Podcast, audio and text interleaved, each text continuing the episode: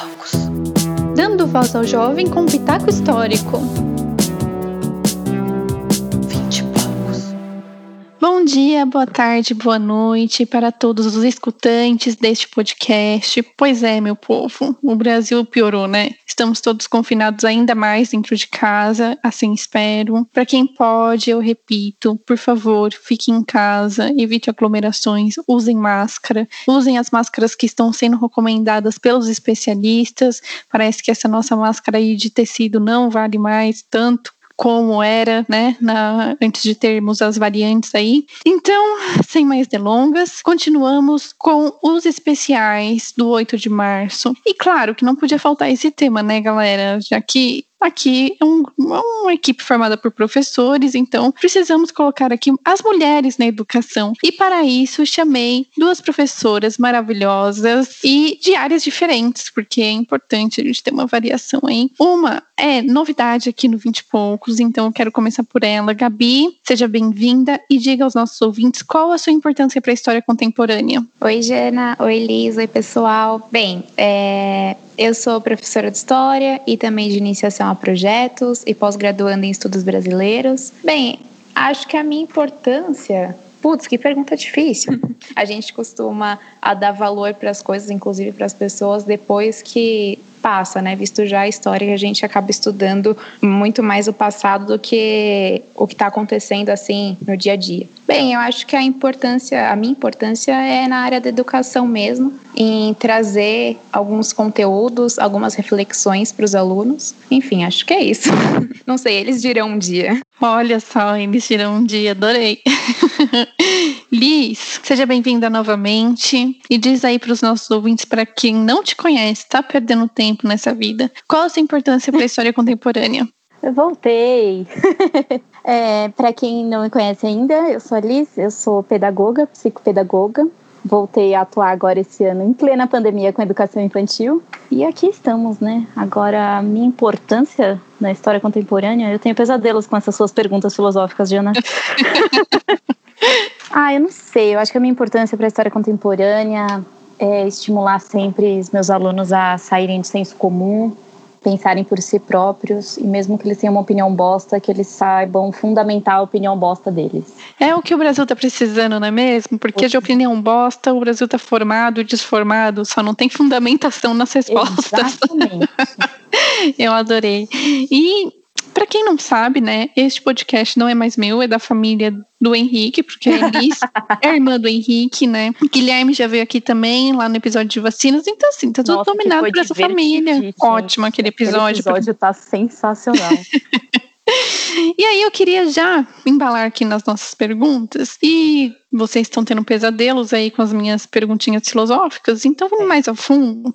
E eu queria perguntar o que, que é ser professora? Nossa, Jana, por quê? é, bem, acho que essas perguntas mais simples são as mais difíceis de responder. Eu não vejo muita diferença, quer dizer, deixa eu reformular aqui, né? Eu tenho a concepção de professor como se fosse educador. E muitas pessoas veem diferença nisso, né? Então eles enxergam o professor como se fosse para uma formação acadêmica, para uma formação profissionalizante, e o educador para ensinar é, não só o conteúdo, mas se preocupar com o desenvolvimento integral daquele aluno, né? Então eu acho que ser professor, quer dizer, aí que tá o meu mix disso daí, né? É, quando, eu, quando eu vejo um professor falando que é professor ou não exercendo nesse, nesse âmbito de pensar no sócio emocional do aluno, eu penso que ele não é professor, né? Eu penso que ele tem a formação dele lá e pronto. Então eu acho que mais do que ser professor, nós somos educadores nesse sentido, de se preocupar com a formação não só acadêmica, não só passar as disciplinas do conteúdo, mas se preocupar com o aluno integralmente e muito diferente daquela concepção que a gente tinha também de um professor de décadas passadas, né, como se fosse uma autoridade dentro de sala de aula, uh, como se fosse alguém que você deve temer e que vai te passar a informação. Então, uma visão como se o professor estivesse de baixo, é, te enxergando de baixo para cima, né? Então, acho que a gente não tem mais essa visão de professor. Acho que o professor é um facilitador da informação, do conteúdo E ele tá ali aprendendo junto com seus alunos todo dia. Ah, e antes da Liz falar, eu acho que eu vou fazer uma replicação aqui de Big Brother Brasil, aquela que confessa que assiste essa merda. Mas assim, ontem, um, faz um tempo que eu não assisto, mas ontem estava passando pela sala, estava passando aqui, né, o BBB. E aí tinha a, o Gilberto falando que quando uma pessoa tá em cima de você, socialmente, assim, o que, que você enxerga dela? Você enxerga o cu dela. Então é exatamente isso. A gente não tem que estar em cima dos nossos alunos, né? Nós precisamos estar como professores, como educadores, exatamente do jeito que a Gabi falou, que eu acho que ninguém quer ficar enxergando a bunda de ninguém, né? É, eu acho que assim a, Rede Globo deu uma zoada nele, mas aqui para mim caiu como uma luva essa metáfora. Liz, diz aí, o que é ser professora? Ah, eu acho que ser professor é uma das maiores responsabilidades que a gente tem na nossa sociedade. É uma coisa muito séria, porque se você vai para a escola achando que você só vai ensinar seu aluno, no meu caso, né? Sei lá, a lei escreveu, ou então, ai, quem foi que descobriu o Brasil? Na verdade, não descobriu, só chegou aqui. É, você está errado. É, é muito mais do que isso. É o primeiro contato que as crianças têm com a sociedade, é onde eles aprendem é, a ouvir, a esperar a sua vez, a saber falar, como se portar, é muito mais complexo, é, é, é a vida, né? Eu odeio quando falam que escola é preparar para a vida, né? Você já está preparando, você já está vivendo, você não está preparando nada, né? Então, eu acho que é uma responsabilidade muito grande, muito grande. E tudo que você faz, tudo, tudo tá marcando aquelas pessoinhas, de bom e de ruim. Então, é, eu acho que é uma das profissões mais sérias em que eu consigo pensar. Exatamente, e a gente se enfiou nesse buraco, né? E aí eu queria. Por quê? Por quê? e aí eu queria saber de vocês é, que área que vocês mais gostam de atuar? Porque assim, a Liz, ela é formada em pedagogia e atua em psicopedagogia, né, Liz? Uhum. E a Gabi é historiadora, né? Nós éramos na mesma sala.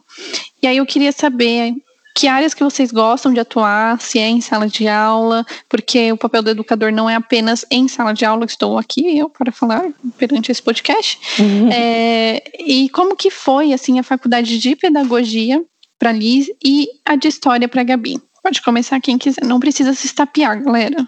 Vai com calma. É, tá, então eu vou começar dessa vez.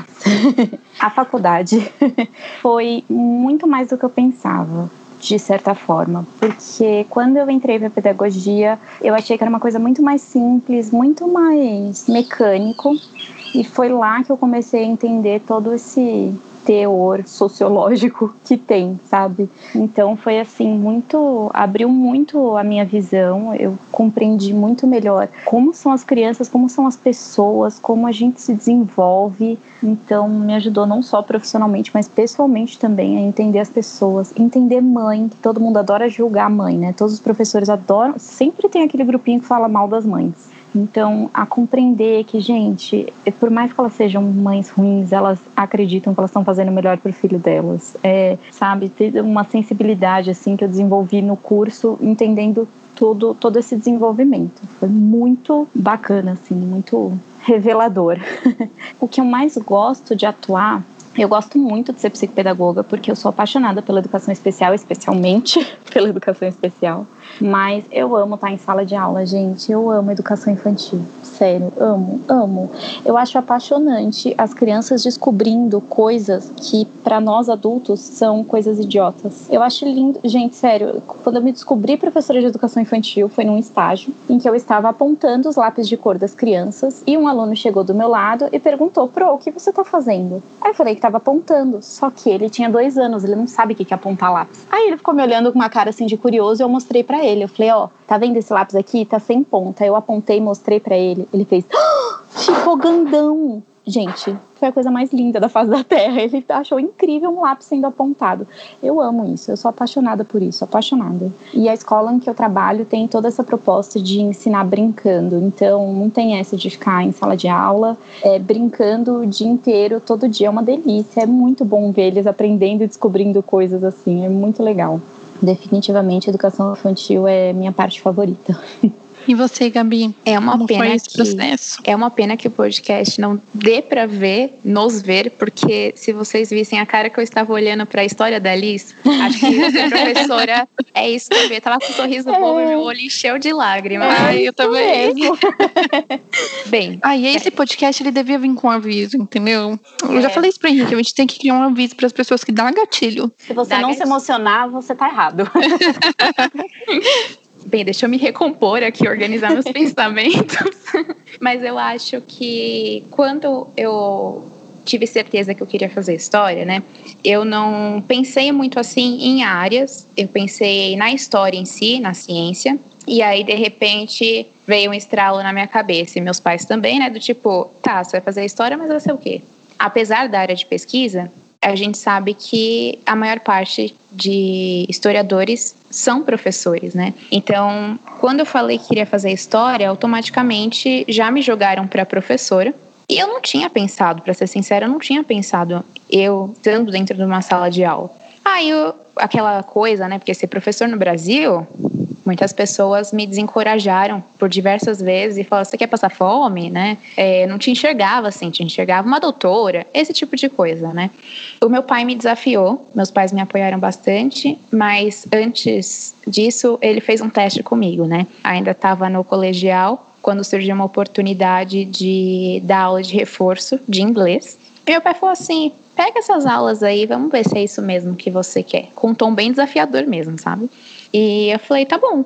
E aí, quando eu comecei a preparar as primeiras aulas, eu, fica, eu fiquei o final de semana inteira fazendo isso. E meu pai via eu fazendo aquilo e ele falou: tá aí, é isso mesmo que você quer, é isso mesmo que você vai ser, porque eu consigo ver que tem brilho nos seus olhos fazendo isso, né? Mas até aí, uma coisa é o brilho dos olhos e outra coisa é estar na prática. Não que não brilhe os meus olhos, com certeza ainda brilha. Mas foi assim que eu descobri que eu realmente estava indo para a área de ser professora, né? E quando eu entrei na faculdade também, Aí a Cissa, a Chain, vários professores que eram dessa parte de educação, conseguiam desconstruir muitas coisas e trazer várias noções diferentes do que eu tinha, mas nada como estar dentro de sala de aula, né?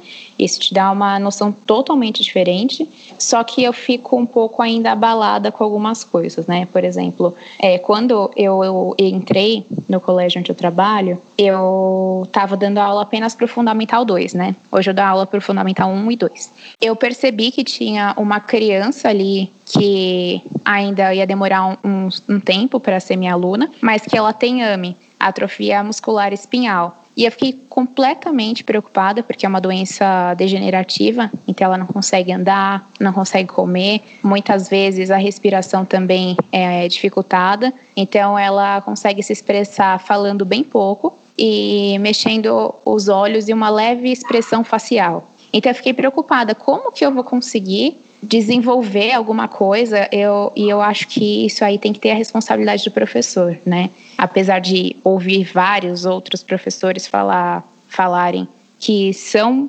professores e não especialistas nisso, eu acho que se eu não entregar informação para aquela pessoa, eu não decodificar e entregar para ela daquele, de um jeito que ela entenda, meu trabalho não foi feito. Então, isso, às vezes eu ia com às vezes eu fico pensando assim, meu, se ela for minha aluna e eu não conseguir fazer com que ela entenda, se eu não conseguir fazer com que a informação chegue a ela, eu falhei. Enfim, então eu senti muita falta é, de preparação nesse sentido uh, da faculdade. É óbvio que, que nenhum curso, né, ainda mais para professores, não só história, enfim, de todas as disciplinas, mesmo é, pedagogia, acho que não vai ser capaz de preparar para todos os tipos de educação especial. Até por isso, né, Liz, tem especializações. Então, eu senti falta disso. E agora, de área, olha, eu dou aula para o Fundamental 2. Tenho mais facilidade com o, o, nono ano, assim, com os mais velhos. Mas é completamente diferente. Eu gosto muito de lecionar também para o Fundamental 1. Mas eu estou tendo essa experiência faz poucos meses, faz três meses. Então ainda não consigo te falar. Mas é que também o conteúdo de história do nono ano ajuda muito, né? Então. É Brasil, né? É que na realidade. Qual é o conteúdo do nono ano? Eu não lembro mais. É que na realidade o meu colégio ele divide história em três: história da arte, história do Brasil e história geral. História da arte, nossa, que chique. e aí eu dou aula de história do Brasil e história geral lá. Do, do nono ano de história do Brasil é desde a proclamação da República até os dias de hoje, né? Uhum. E de história geral pega desde imperialismo na África até os dias de hoje também. Então pega a Primeira, a Segunda Guerra, revoluções, né? Movimento de contracultura, aquela parte que a galera gosta mesmo, que desde o sexto ano eles estão falando, quando que a gente vai ver Guerra Mundial? então auxilia muito também esse assunto, né? É, eu, eu vou me meter aqui como se eu fosse convidada, tô nem aí, porque eu também sou professora e eu vou falar hoje é, e vocês não me responderam uma coisa, né? Eu perguntei que áreas vocês mais gostam de atuar. Tipo, a Alice fez especialização em educação especial, né? Eu queria saber o que a Gabi pretende fazer aí pro futuro e tal. E aí, o que, que vocês vão falar? Então, é, eu estou fazendo pós-graduação em estudos brasileiros. Eu fico pensando, fico muito dividida mesmo em, em, me especializar em algo na área da educação ou seguir uma área mais voltada para a história. E isso é uma coisa que me perturba, porque aquela coisa, né? Você sente necessidade no dia a dia, mas tem coisas que você ama também, você não queria abrir mão. Sim. Então, uhum. qual eu vou fazer primeiro, né? É esse tipo de coisa. Mas eu tenho muita, muita vontade mesmo de ir mais para a área das ciências sociais, para a área da antropologia ou história social. Mas não que eu vou largar essa parte da educação. Inclusive, eu tinha pedido o número uh, da Alice para o Henrique para falar com ela, porque na hora que eu fui decidir sobre estudos brasileiros ou se eu fosse fazer psicopedagogia, eu ia falar com ela, né? Peguei o número, cheguei a digitar a mensagem, mas eu falei: não, vou fazer estudos brasileiros. Ah, não acredito. Foi. Eu ia converter mais uma. Depois você me converte. Isso, isso. E você, Liz, o que, o que você mais gosta de atuar? O que, que você pretende fazer aí para o seu futuro?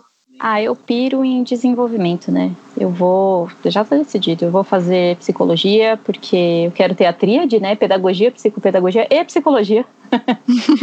Mas eu, eu piro, assim, no, no desenvolvimento. Então, eu quero muito estudar mais sobre, porque eu acho que quando a gente tem uma visão mais pessoal das crianças, a gente compreende elas muito melhor. Então, é, para mim, um aluno nunca é só o aluno, ele é também como estão as coisas em casa, qual é a situação que ele está vivendo, tudo isso. Nenhuma criança, ah, ele tá assim porque hoje ele acordou bravo. Não, gente, está acontecendo alguma coisa. Porque eu acho que quando a gente entende tudo isso, a gente consegue ensinar e aprender com eles muito mais. Maravilhosas. É, eu vou falar de mim agora, porque porque sim.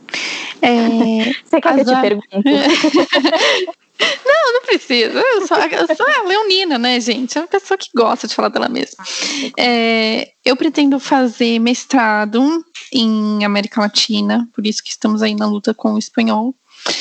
E não pretendo fazer outra faculdade, eu saturei de faculdade, eu quero entrar no mestrado e vou lutar para isso. A faculdade, para mim, foi exatamente o que a Gabi falou. Quando eu decidi fazer história, foi um barque, assim, para muitas, muitas pessoas. Eu não falei assim de cara que eu queria fazer história, eu falei que eu queria ser professora, então, diferente da Gabi que falou eu quero fazer história e depois se viu como professora, é, eu me via como professora. Eu gostava muito de brincar com a minha prima, de de ser professora, eu sou mais velha que ela, então eu pegava as lições de casa dela e, e como, como se fosse uma escolinha, e aí eu via ela fazendo a lição e ficava tudo certinho, e eu gostava muito disso. É, então, assim, não, não, eu acho que não tinha muito para onde correr. Eu acho que qualquer área que eu fosse, eu ficaria infeliz, e eu acho que um profissional infeliz é um profissional mal sucedido. É, então é isso, assim, eu acho que muitas pessoas que estavam na nossa sala. E foi mais por causa da pesquisa do que para, para, se formar professor, né, acabaram caindo no meio do caminho, não se enxergaram no meio da faculdade e acabaram desistindo, assim, porque não conseguia se ver como professor. E a gente teve um professor, o professor André Beijo, sei que ele não vai ouvir isso, mas beijo no coração, que ele sempre falava que o professor e o historiador são figuras que não tem como você desconectar. O historiador precisa do professor e o professor precisa do historiador. E nós, que somos formados em história, sempre seremos os dois, né? Então, por mais que as pessoas vão para a área da pesquisa, o professor sempre está dentro dela, porque ela vai ter que explicar aquela pesquisa para alguém, ela vai ter que apresentar o TCC, ela vai ter que. É bem aquele meme, né? Você consegue explicar para sua avó a sua tese? eu tentaria, sabe? Sentaria com a minha avó e tentaria explicar. Eu acho que essa é muita ideia do podcast também, a gente desfazer alguns nós que tem nas cabe na cabeça das pessoas e falar, não é tão difícil assim, né? Vamos sentar e conversar com quem entende pra gente conseguir, né? Colocar isso de uma forma mais tranquila para as pessoas. Eu acho que esse é muito o papel do professor. Vinte poucos. E aí, encaminhando para a próxima perguntinha, é, a Liz já deu a historinha do lápis, ela já, já deu spoiler, mas eu queria que, e a Gabi do, da aula de inglês, mas queria que vocês entrassem mais profundamente nesse assunto de como vocês se descobriram, professora. Vocês falaram, putz, tô, tô certa, sabe? É isso que eu quero para minha vida. É, ou mesmo atuando em sala de aula, que falaram, nossa, graças a Deus eu fiz essa faculdade, eu tô aqui no lugar certo. Como que, que vocês se viram assim, maravilhadas pela profissão? E pode, pode falar assim de coração, aquele, esse é o momento da gente chorar. Depois a gente mete o pau no Brasil, tá? Ah, Vamos então com tá calma. Eu fui fazer a, a faculdade de pedagogia. Antes, é, eu acho que eu nunca falei isso aqui, né? Antes de fazer pedagogia, eu fiz jornalismo. Olha, eu não gostava, sabia. É, eu acho. eu gostava muito tal, mas não, não era aquilo. Não, não era, não era. Então eu fiquei um tempo pensando, e agora o que, que eu faço da minha vida? E eu gostava muito de estudar sobre alfabetização. Estudar assim, em casa mesmo. Tipo, ah, vou pesquisar como é que eu fiz isso. Tipo, eu fui alfabetizada de um jeito diferente do Guilherme, que foi alfabetizado de um jeito diferente do Henrique. E eu queria saber como funcionou, né? O que, que aconteceu. E aí eu falei, ah. Já chorei bastante com a história do Guilherme, inclusive. Ai, nem fala. Porque eu me via muito na história, mas, enfim. É. Aí eu pirava nisso, né? Aí eu tava um belo dia com duas amigas que estudaram comigo no colégio. Falei, ah, gente, acho que eu vou fazer pedagogia. Aí as duas, tipo, nossa, como é que você nunca pensou nisso antes? É a sua cara tal. E eu, sério? Era óbvio para todo mundo, menos para mim? É isso mesmo que eu tô entendendo? Aí elas acharam super legal tal e não foram embora da minha casa até eu fazer a inscrição no vestibular na hora, entendeu? Nossa, que amigas maravilhosas. Não, super, super. Foi muito legal. Aí eu me inscrevi, tá bom, fui lá, fiz a prova, passei, falei, beleza, então vamos lá, né? Já fiz jornalismo, não gostei, né? Se eu não gostar desse, tá bom, eu troco também. Mas você concluiu jornalismo? Não, faltaram três semestres, eu acho. Nossa, pouco. Nem falo, eu fiz mais da metade. Hum, meu Deus. Aí eu, beleza, falei, ah, tá, né? Vamos ver. Aí, hum, gostei gostei, estava gostando, estava gostando de aprender, peguei professores muito legais assim no primeiro semestre, tá bom. No segundo semestre, eu trabalhava em outra área, né? Aí no segundo semestre eu comecei a fazer estágio. Aí já era, né? Eu sou muito emocionada com as crianças. Tudo que eles fazem eu acho lindo, maravilhoso, eu choro, é, é, é ridículo.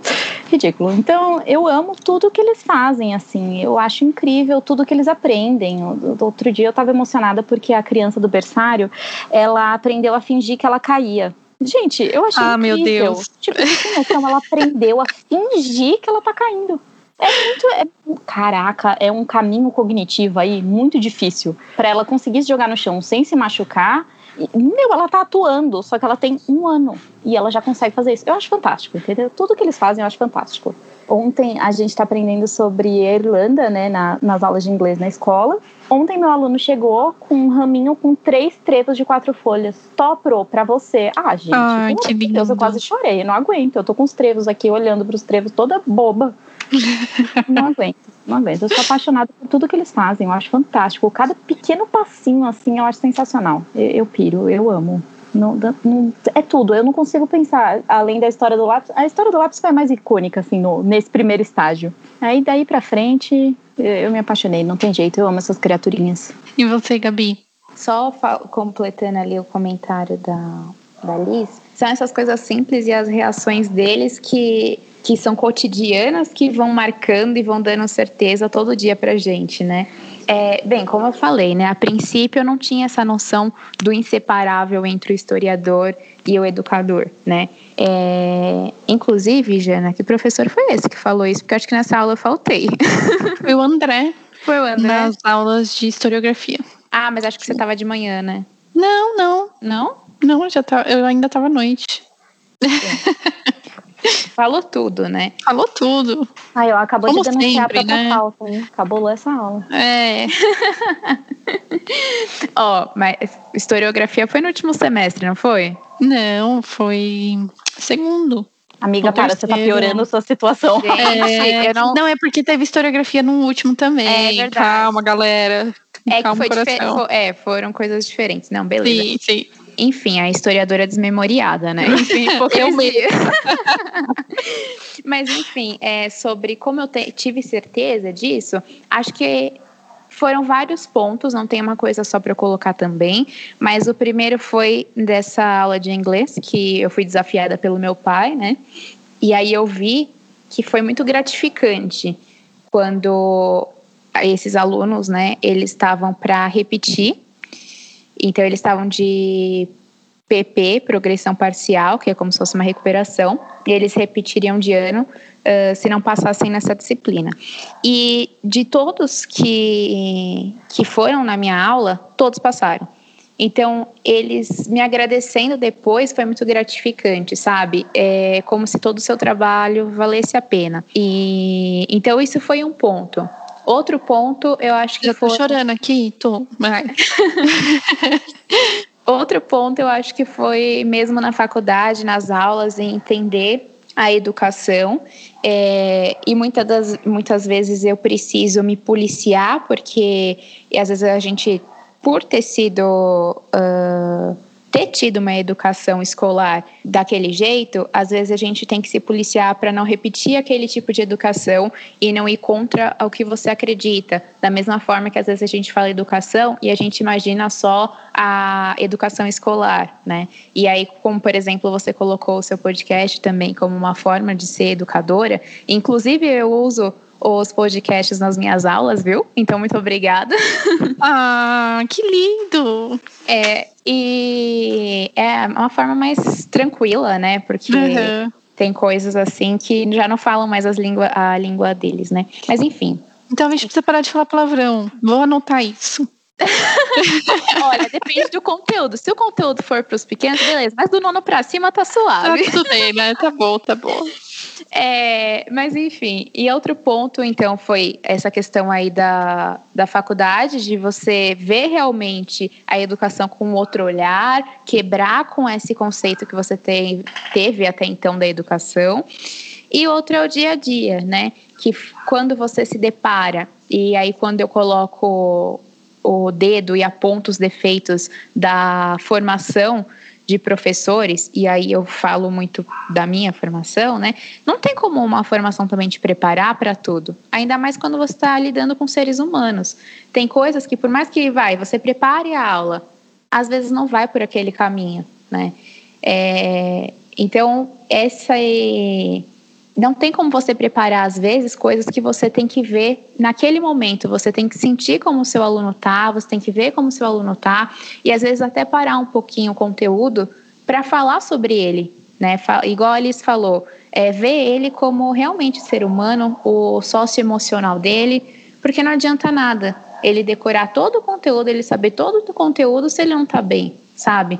Aí eu acho que também falha o papel de professor. Eu não sei se eu tenho uma visão muito romântica da educação, ou se é isso mesmo, mas quando eu percebo que é, eles não estão lá obrigados, eles estão lá porque eles querem. Então, por exemplo, ano retrasado, né? O pessoal fica. A minha, a minha aula era a última, e eu dava o conteúdo e eles queriam falar. Eu via que eles tinham a necessidade de, de discutir outros assuntos ou de falar sobre eles mesmos. E aí eu tirava um pouco da aula para a gente conversar. E aquilo virava uma roda que passavam-se horas depois do horário da aula e eu só via o pessoal saindo e falar: mãe, eu vou ficar um pouquinho mais tarde na escola, tá? Eu tô aqui com a Gabi, eu tô aqui com a Pro. Então, é, isso também foi muito bom, porque eram abraços coletivos, todo mundo chorando junto, e eu percebi que isso é muito gostoso também. Então, é como se você tivesse uma confirmação todos os dias. Até porque, se você não tem isso, você acaba se tornando só mais um, uma pessoa, um mecanismo de colocar mais pressão no seu aluno, ao invés de ajudar, de facilitar a caminhada dele, sabe? E a gente sabe que muitos jovens têm ansiedade por conta desse tipo de coisa, de pressão. Se eu, for, se eu tiver ali como um mecanismo de pressão, não estou adiantando de nada, só estou reforçando tudo isso que eu sou contra, entendeu? Então, quando eu percebo que eu consigo fazer esse papel e colocar as coisas que eu acredito em prática e ver a reação deles também, é como se tivesse confirmado todo dia, tivesse uma confirmação diferente. Ai, que lindas. Fiquei aqui emocionada mesmo. É, eu, eu, eu quase chorei aqui meus olhinhos encheram de lágrima com essa história de todos os alunos passaram e tal, que eles estavam lá pendurados, porque eu tive um aluno assim, é, no final de 2018, não lembro exatamente quando que foi. É, eu fui contratada pela mãe dele como professora particular, porque ele estava pendurado em história há um ano e meio. A escola dele era um sistema que não não repetia, mas ele, ele ficava, ele tinha que fazer a matéria de novo caso ele tivesse pendências. Então ele estava indo para o terceiro ano do ensino médio e ele estava tipo com pendências desde o primeiro semestre do primeiro ano do ensino médio. E aí estava difícil, ele estava desanimado, a gente tinha um, um curto período de tempo para ele estudar e era tipo muita coisa, muita coisa. Era antiguidade e idade média e tipo idade média é mil anos de história, sabe?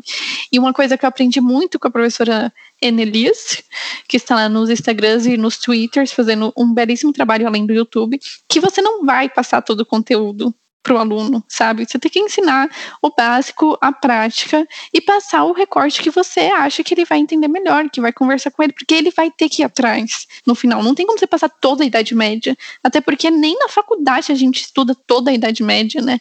Então, assim, eu tive que fazer mais ou menos isso, pegar alguns tópicos e ele também foi correndo atrás, porque é muita inocência nossa a, a, gente chegar e pensar e falar, ah, o aluno vai chegar em casa, a gente já foi adolescente, né? Pelo amor de Deus.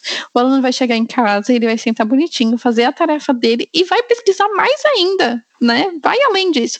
Então você tem que instigar o senso de curiosidade, porque a história não passa de uma bela de uma fofoca. Você tem que fazer isso com o aluno para ele ir procurar um pouco mais. E aí a gente ficou lá, eu dava aula para ele acho que duas ou três vezes na semana, era uma coisa bem pesada.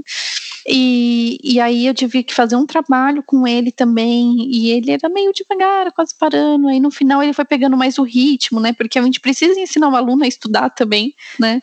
É, ter o hábito de estudar, o hábito de ler, enfim. E aí ele me mandou uma mensagem depois falando que ele tinha passado e que ele não tinha nenhuma pendência. E que foi resolvido, sanou a vida dele. E aí eu encontrei o pai dele esses dias e perguntei: ah, como que vai Fulano? Ele falou: menina, depois que ele passou em história e tirou todas aquelas pendências que tinham na, no boletim dele, ele tá outra pessoa. Ele, ele gosta de estudar, ele se formou no técnico, ele se formou no ensino médio, ele passou no vestibular. Então, para nós, professoras, escutar isso é tipo assim. mano, zerei a vida, entendeu? É tipo muito gratificante, né? Com certeza. E outra coisa também que, que eu falo para os alunos, principalmente para o pessoal que está no final do oitavo, nono ano, eles ficam muito revoltados, né? Ainda mais por, pelo conteúdo que é. A gente, eu fico uh, instigando o senso crítico deles e eles saem revoltados, principalmente quando a gente está falando ali de sistemas econômicos, políticos, de imperialismo. A partir daí, eles ficam super, super, super revoltados e eles ficam, nossa, mas toda aula sua eu saio tipo bravo com a vida, sabe? Eu falei assim, que bom que você sai revoltado, porque. Você cumprindo fez... o seu papel, né? Ninguém fez revolução feliz. É. Não, é o que eu sempre falo aqui: não existe revolução pacífica. As pessoas precisam estar com uma raiva no coração, né? Não, exatamente. E aí eu falo assim: se um dia eu sair aqui dessa sala e vocês não estiverem revoltados, é porque a aula não foi boa, eu não fiz direito. Uhum. E agora, já que a gente entrou nessa revolta, né, vamos para o assunto aqui, que é, né, machismo, que é esse, esse mundo aí que a gente vive. Eu queria saber se vocês sofreram algum estigma por ser mulher dentro da área de vocês. Eu sei que a Liz, né, vai contar aí uma história que na faculdade dela era praticamente 90% mulheres ou não nisso. É, na verdade, no meu curso só tinha um menino na minha sala. É. Então são coisas bem diferentes, né, Gabi? Porque o nosso era bem dividido, assim. Mas eu vou te falar que o machismo aparece de um jeito diferente no meu curso. Então conte. Porque assim, é, sim, é um curso né, de mulheres tal, geralmente em educação infantil e fundamental 1, costumam ser pedagogas, então em sua grande maioria mulheres, né? Então, por exemplo, quando eu trabalhei num colégio que ia até o ensino médio, os professores de Fundi 2, que em sua maioria são o quê? Homens. Olham pra gente, A, como um pedaço de carne, B, como pessoas insignificantes que não sabem nada além de trocar fralda. Então tem Oh isso. my god. Outra coisa que a gente ouve muito quando a gente fala de pedagogia, né, de trabalho em, em escola, é da rivalidade entre as professoras, né? Uhum. Isso existe mesmo ou isso foi implementado pela forma como dizem que as mulheres se odeiam e são rivais? Ah, eu acho que tudo é invenção da cabeça do homem mesmo. Pois é, eu também acho. Como muitas que- coisas. Exato, porque a escola que eu tô trabalhando agora, mesmo nessa aqui até o ensino médio, né? Quando a gente sabe como é, quando você arruma uma mulher aliada, ninguém te segura. Não tem Uhum. nada que ela não vá fazer para te ajudar. Sim. Então, essa rivalidade aí é, é- é natural mesmo? É porque a gente é mulher? Tem certeza? É isso mesmo? Fica, fica o questionamento aí. E você, Gabi, já teve alguma história aí que não vai nos deixar muito felizes? Olha, eu acho que nesse sentido eu sou privilegiada porque eu nunca ah, sofri nenhum tipo de situação ah, profissionalmente. Na faculdade também não, mas eu acho, eu vejo uma diferença por ser professora mulher e jovem, é, em que muitas vezes eu tenho que ir um pouquinho contra o meu discurso ali de ser super aberta e me colocar eh, com uma postura um pouco mais firme, porque para não dar certas ah, é até ruim falar assim, mas para não dar a impressão que o aluno tem certos tipos de liberdade com você, sabe? Principalmente ah, no caso alunos meninos. Então teve situações em que eu precisei me posicionar de uma forma um pouco mais autoritária do que eu gostaria para conseguir me preservar nesse sentido. E no senso pesquisadora, historiadora, já teve algum homem te importunando de tipo, ah, você não sabe o que você está falando? Olha, sim, na pós. É, Conte-nos. na realidade, eh, semestre passado, né, eu, eu percebo que às vezes eu, eu não sei até que ponto, né, mas eu fico. Aliás, me lembrei de uma outra situação aqui. é, é que às vezes a gente minimiza as situações para a gente não se abater tanto, né? Isso eu- Exatamente. Isso eu Uhum. percebo que acontece muito comigo e quando eu venho o baque do que realmente é aquilo, é, eu fico triste comigo mesmo por não ter percebido isso na hora, sabe? Uhum. Sim. E, inclusive, essas reações pequenas do dia a dia que acontecem é, me lembra muito uma situação que eu passei quando eu trabalhava em um, nada a ver com nada, tá, gente? Mas eu trabalhava em um laboratório. E, inclusive, eu estava saindo ali, era feriado, então, na rua Mato Grosso, ali em Gianópolis, atrás do cemitério da Consolação. Tava tudo fechado e eu tava subindo uma rua e um cara subindo na frente, ele virou a esquina e um morador de rua tava descendo a rua e ele olhou pro cara, não fez nada. Quando ele olhou para mim, ele começou a socar meu braço, né? E, e eu não tive reação naquele momento.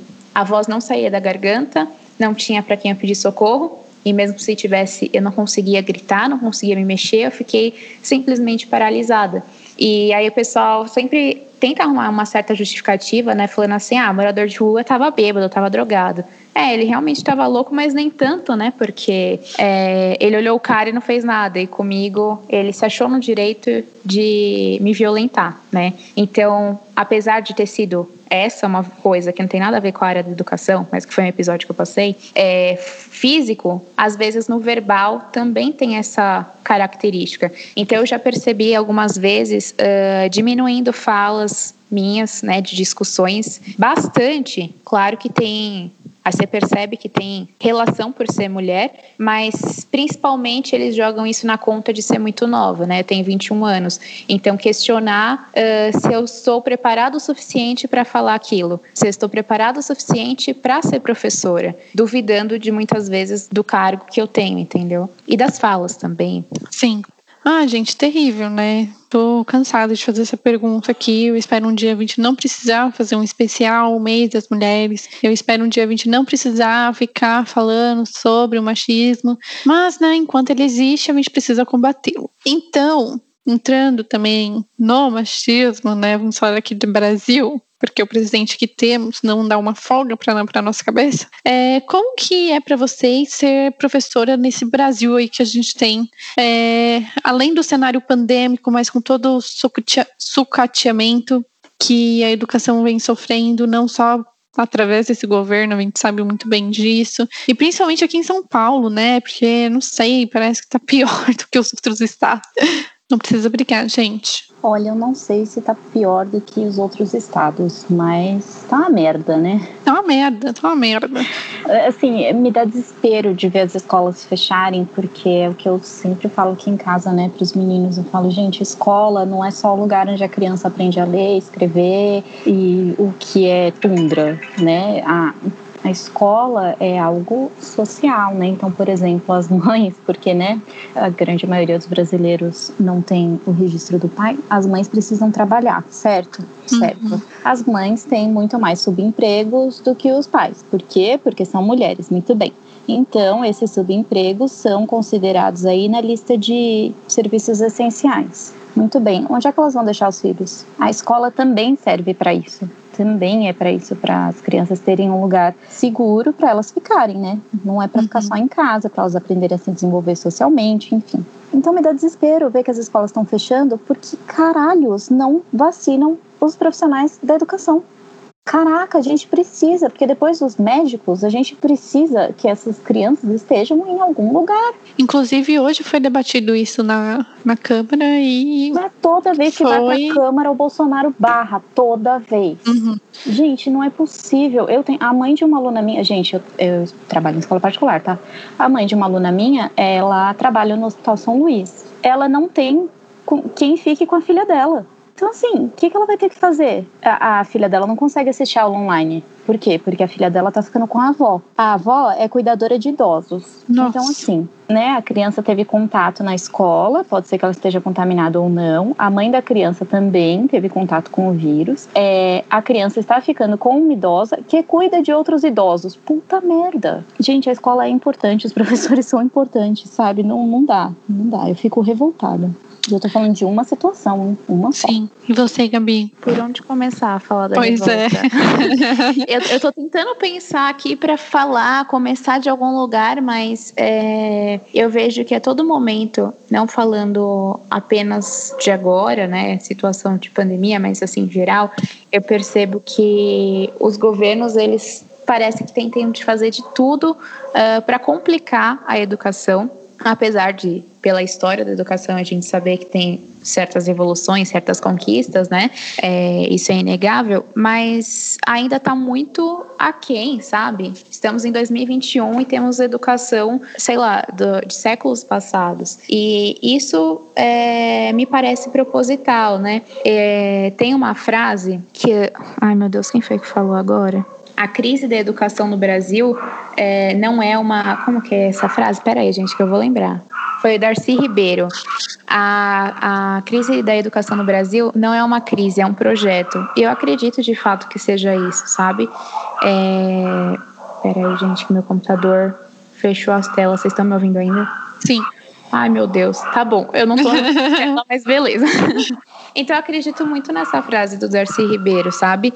É, visto já que criaram escolas sem partidos, é, que aí eu também, se começar a comentar disso, vai começar a vir um nó na minha garganta, porque, gente, é, a escola sem partido é a escola mais partidária que se tem. Sim. Né?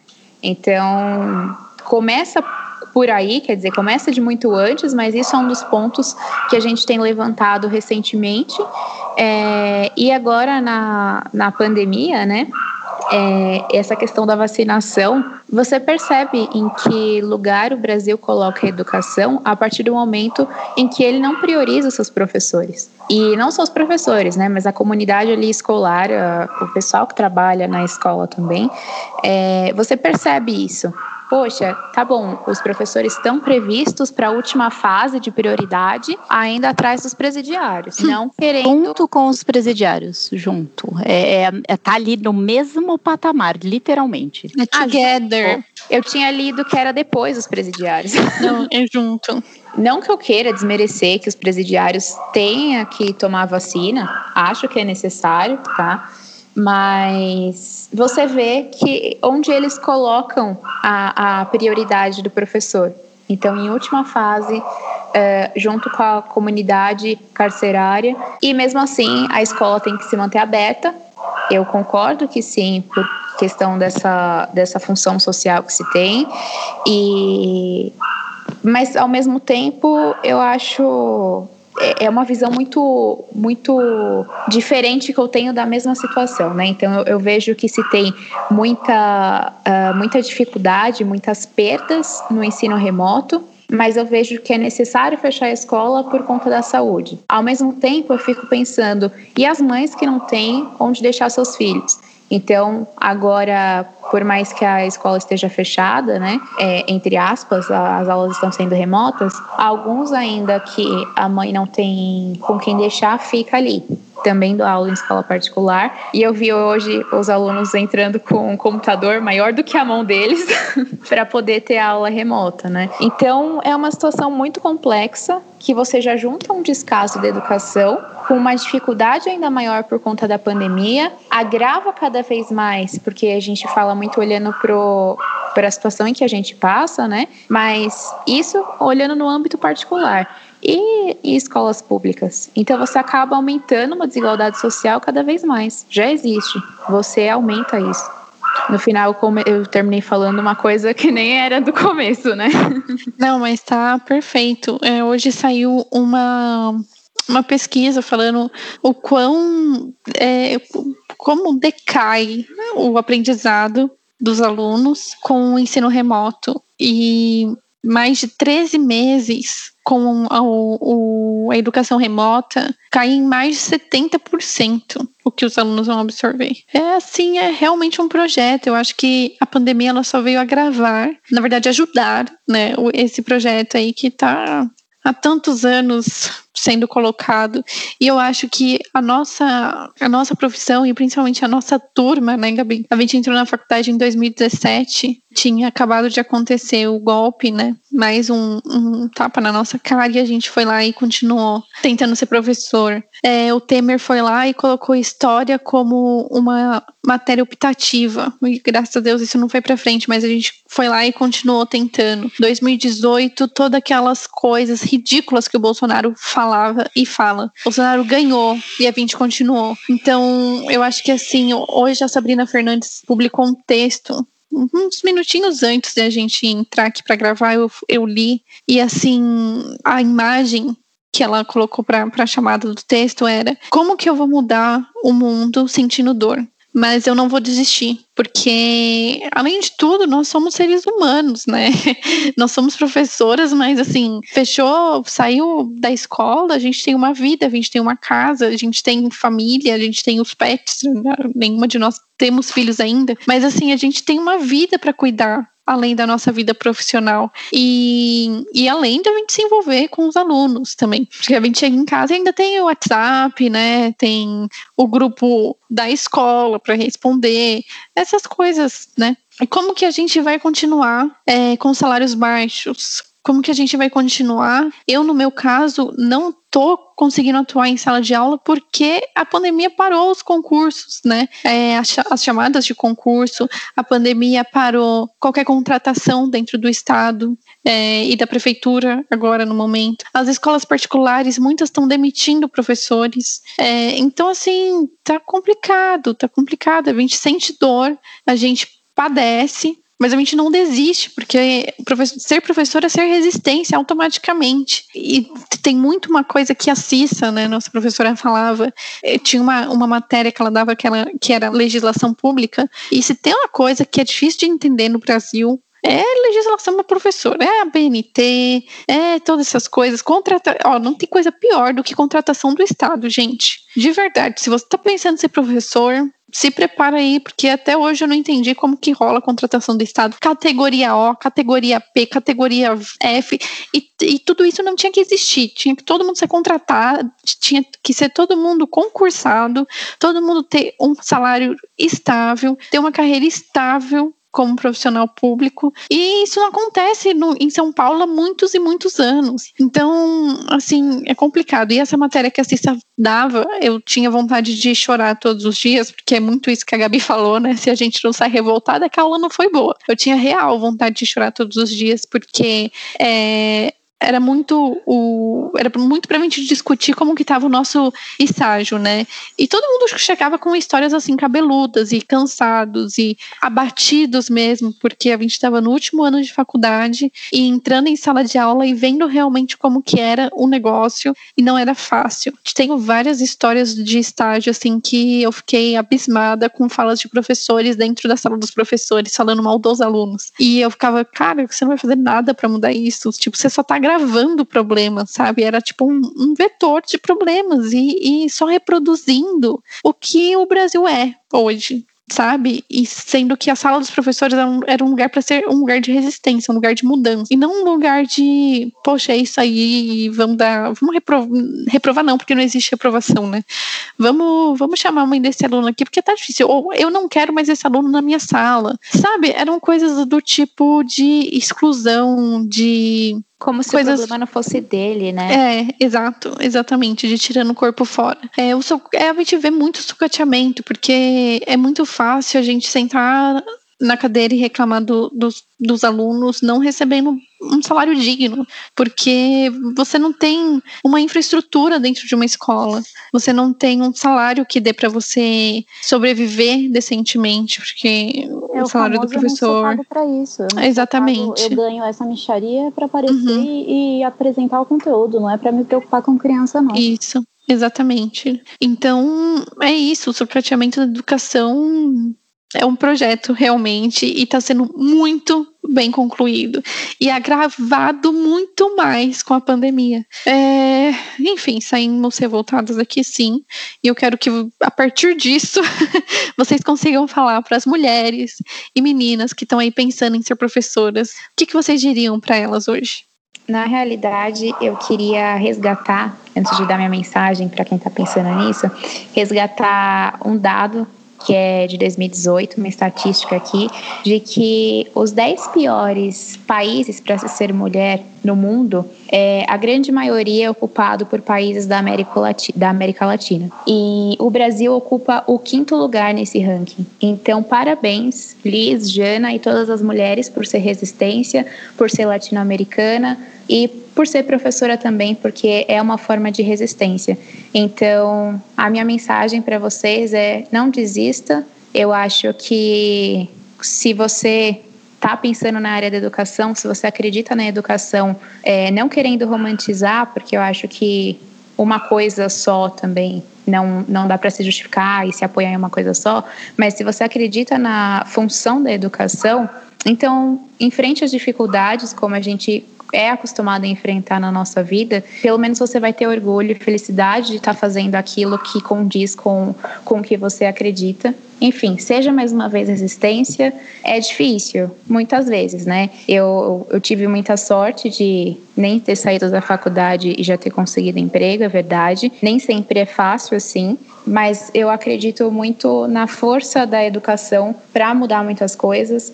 E eu acho que se você ainda acredita nisso, é, não está perdido ainda. A gente ainda pode fazer alguma coisa, né? E acho que quando a gente se revolta muito com a política, com uh, com fundamento essa revolta, né? Quando você olha para a educação, você vê um tipo de esperança, porque se você não tem essa esperança, meio que o seu trabalho não faz sentido. Exatamente isso. E eu percebi que eu estava falando uma coisa e, e acabei não terminando. Que a professora Cissa falava pra gente que ela não quer nos ver no futuro né? Ela não quer ver a gente publicando um textinho nas redes sociais, que ela acompanha os nossos trabalhos, falando que estamos cansados da sala de aula, não quer que a gente se afogue, né, nesse mar de depressão, porque ela sempre falava que na, na sala dos professores tinha sempre três coisas: bolacha Maria com café, revistinha de Avon in Natura passando para complementar a renda de alguma professora, e Rivotril. E ela não quer que a gente seja esse povo do Rivotril né? Ela quer que a gente continue se reafirmando, né, como educador e entendendo a política,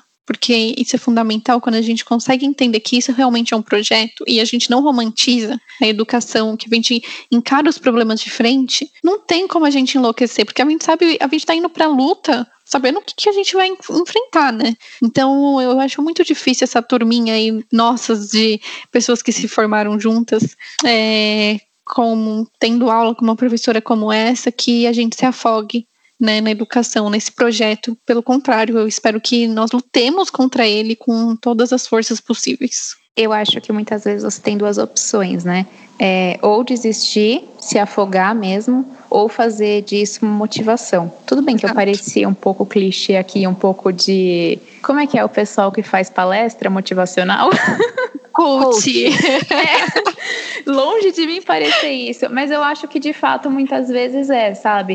Uhum. É, se tem essa dificuldade, e mesmo pensando no aluno, meu, é, eu acho que o professor, sinceramente, tem, tem muitas coisas diferenciadas no sentido da profissão. Quando eu trabalhei em outra área para conseguir pagar a faculdade, eu era revoltada pensando o quanto explorada estava sendo, pensando na mais-valia e tudo mais. E hoje, é, tudo bem que a escola me dá todo o suporte necessário, mas se muitas vezes eu pensei em alguma coisa de última hora, eu imprimo do meu próprio bolso, eu não vejo problema nenhum, sabe?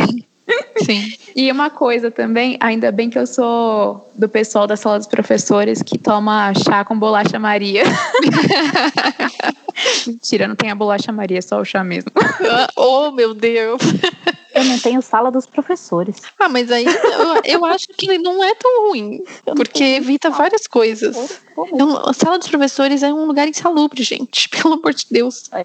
Aí o que, que acaba acontecendo? Você vira fumante por tabela, né? Porque você sai para ficar ali e respirar um pouco. Quando você vê, são todos os professores que fumam que estão que ali. Não, gente, mas não pode mais fumar em lugar aberto. Como vocês estão trabalhando, cara? Ah, quando eu fazia estágio, podia. Menina, não. Que absurdo. Pois é. Denuncia. Ah, já foi. então, meninas, o que, que vocês dizem para as nossas futuras professoras? Tenham ciência da responsabilidade de vocês. Não caiam no papinho de que, ah, é só professora. É uhum. tipo, caralho, eu vou ser professora. Uhum. Encarem com toda a seriedade, com todo o peso que essa profissão tem. Não é nada fácil, não é nada simples e quando você começa a trabalhar, você percebe que cada vírgulazinha que você está falando ali é, tem um significado. Então, quando um aluno seu de quatro anos te pergunta, Pro, quem é que controla a nossa cabeça? E você responde, é o cérebro? E ele pergunta, é, mas não é Deus? O que você responder hum. É muito sério. É muito sério. Não é qualquer coisa que você está falando para aquela criança.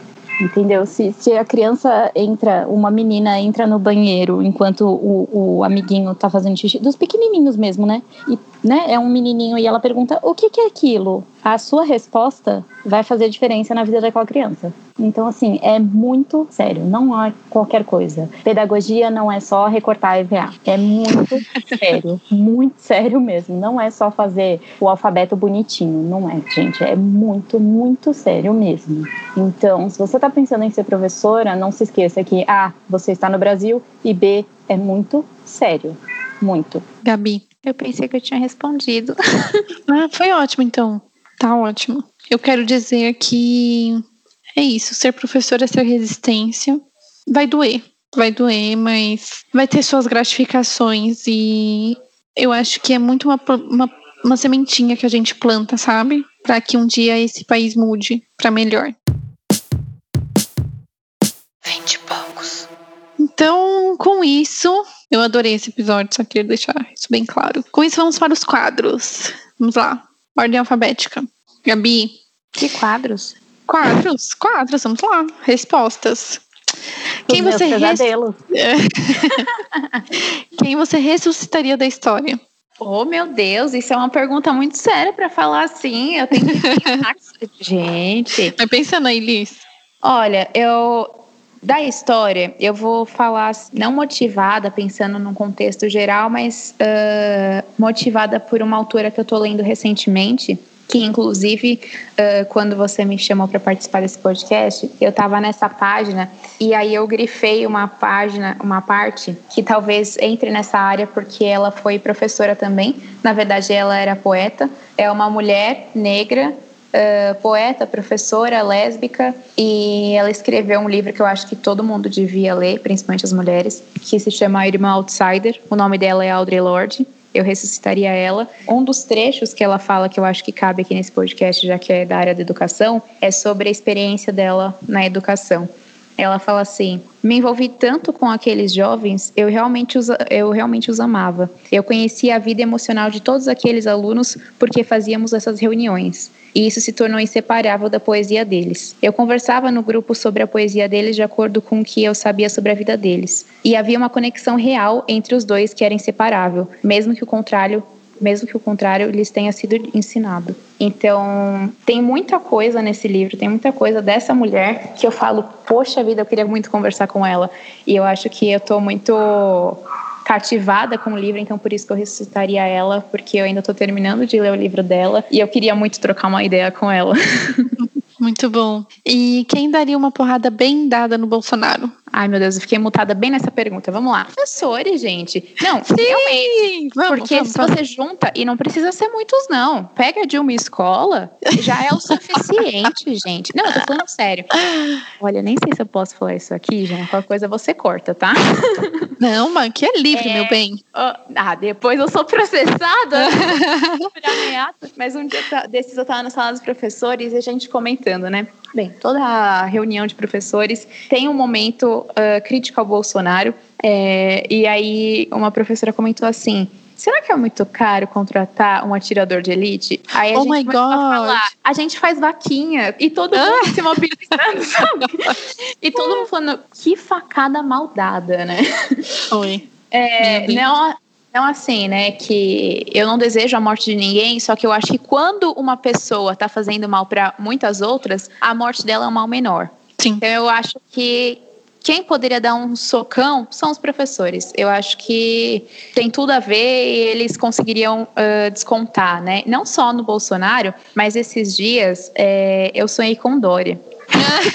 não, porque, sério. eu Você teve um pesadelo. É, isso, isso. Quem chegou primeiro, ele ou o Botox dele? Não, Porque aquela mas- testa não engana ninguém, né, gente? Eu conto isso para as pessoas, as pessoas falam assim, meu, você é louca. Mas é, eu sonhei que era Natal e tava todo mundo ceando no naquele lugar que come por um real. Como que é o nome? Bom prato. Um prato. Tava todo mundo fazendo a ceia de Natal ali, cada um tinha que levar um prato. E aí, de repente, ele chega junto com a mídia lá e tal. E eu tava desesperada por, enfim, da área da educação tava acontecendo alguma coisa. Não que não esteja na real, né?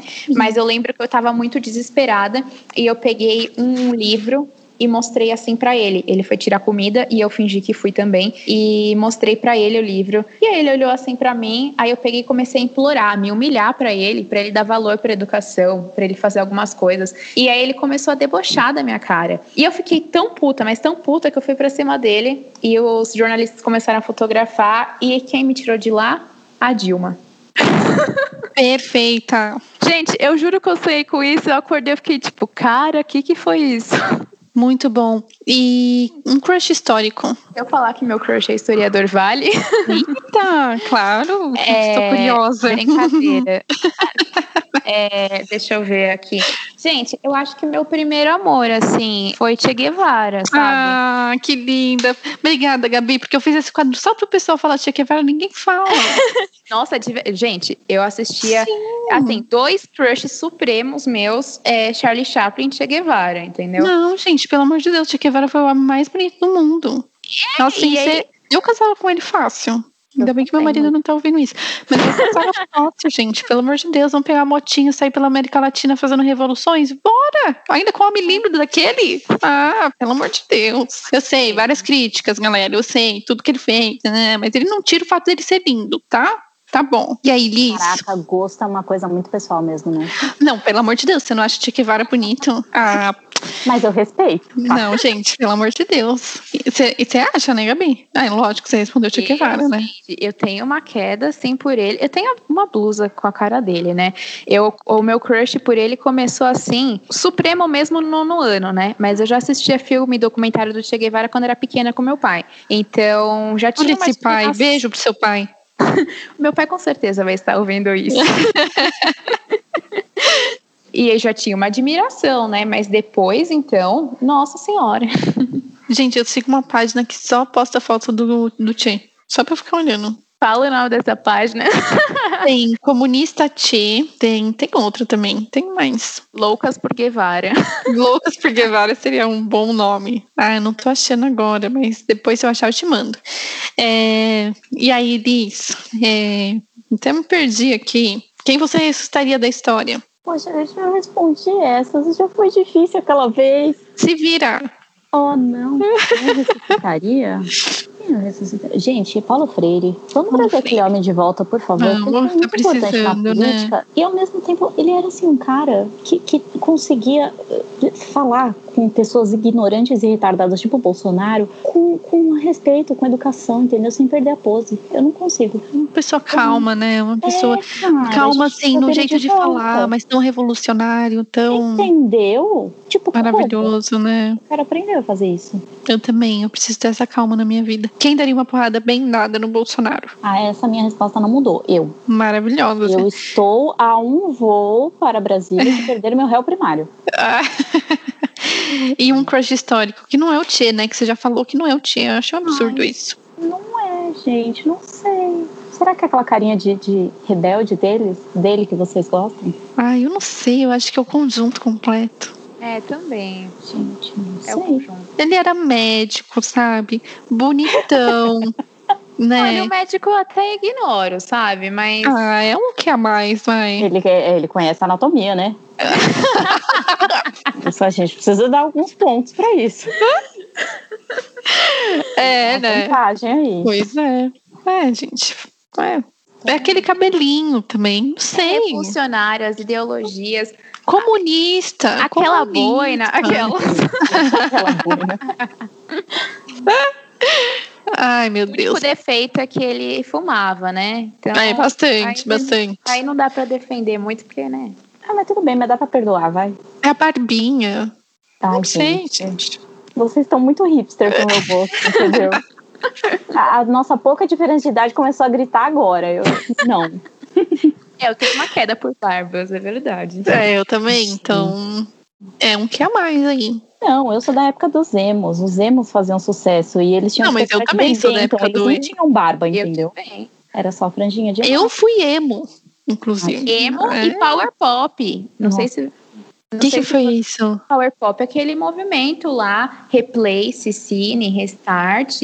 Ah, eu fui isso também, Eu tá? também. Nossa. Eu, eu e o Restart, amigos. Muito é um emo. Primeiro um emo assim, mais revoltado, né? Achava que. É, não, eu fui só do Restart. E, e era Emo feliz, né? Mas depois Emo foi feliz. uma emo colorida, né? Um É. emo feliz, exatamente. Graças a Deus, Taylor Swift me tirou dessa vida e fui Nossa, convertida. não. Eu ainda tenho uma playlist no Spotify que se eu compartilhar, vocês vão ver que ainda tem algumas músicas do Restart. Em espanhol. Nossa, sim, tinha um CD em espanhol, gente. Eu, eu, Olha, eu ó, vou escutar. estudar espanhol, Vou escutar. pega o Uhum. Restart que vai estourar. Isso, exatamente. Nossa, agora um Não enrola não, Liz. Crush histórico. Sim, eu não sou muito boa em história. Não, alguém que você acha bonitinho, assim, ou que você admire, admire as atitudes. Ai, eu gostava muito de Shakespeare, porque eu acho ele inteligentíssimo. Ele era Muito um homem bom. à frente de seu tempo. Ele escrevia coisas assim. Olha, seu irmão vai te matar se ele ouvir isso, hein? um Porra, homem é. à frente do seu É, tempo. deu uma coisa no coração. Ai, gente, desculpa. É- Tem uma é- frase que o Henrique odeia é essa. É, mas eu sou irmã dele, eu faço coisas piores que ele odeia. eu tenho fotos dele enrolado na toalha do Ben 10, então tem Eita. coisas que ele odeia. É, mas enfim, eu, eu acho que ele escreveu muitas obras em que as mulheres tinham poder, então, sei lá, eu, eu gosto. Eu gosto do que ele escrevia. Muito bem. É, realmente, se a gente parar pra pensar, mesmo uma língua portuguesa, né? Um homem à frente do seu tempo não faz sentido. Não, gente, não Porque faz. não tá parado pra você estar na frente. Não. É, realmente, não faz sentido. Isso é uma deturpação histórica muito grande. Isso e linha do tempo, né? Eu adoro. eu odeio a linha do tempo. Nossa, Porque o tempo não é linear, eu acho isso fantástico. Sim.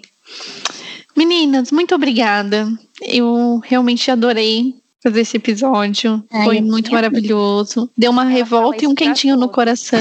É, foi emocionante.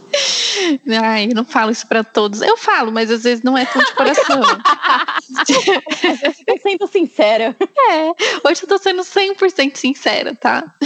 É, e os outros nunca saberão aquelas. e volte quando vocês quiserem. Gabi, foi a sua estreia aqui no 20 e poucos, mas volte quando você quiser.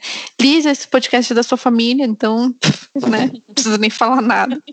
Beijos e fiquem em casa, comam arroz e feijão, bebam água, se cuidem do coronavírus que tá bem pior agora.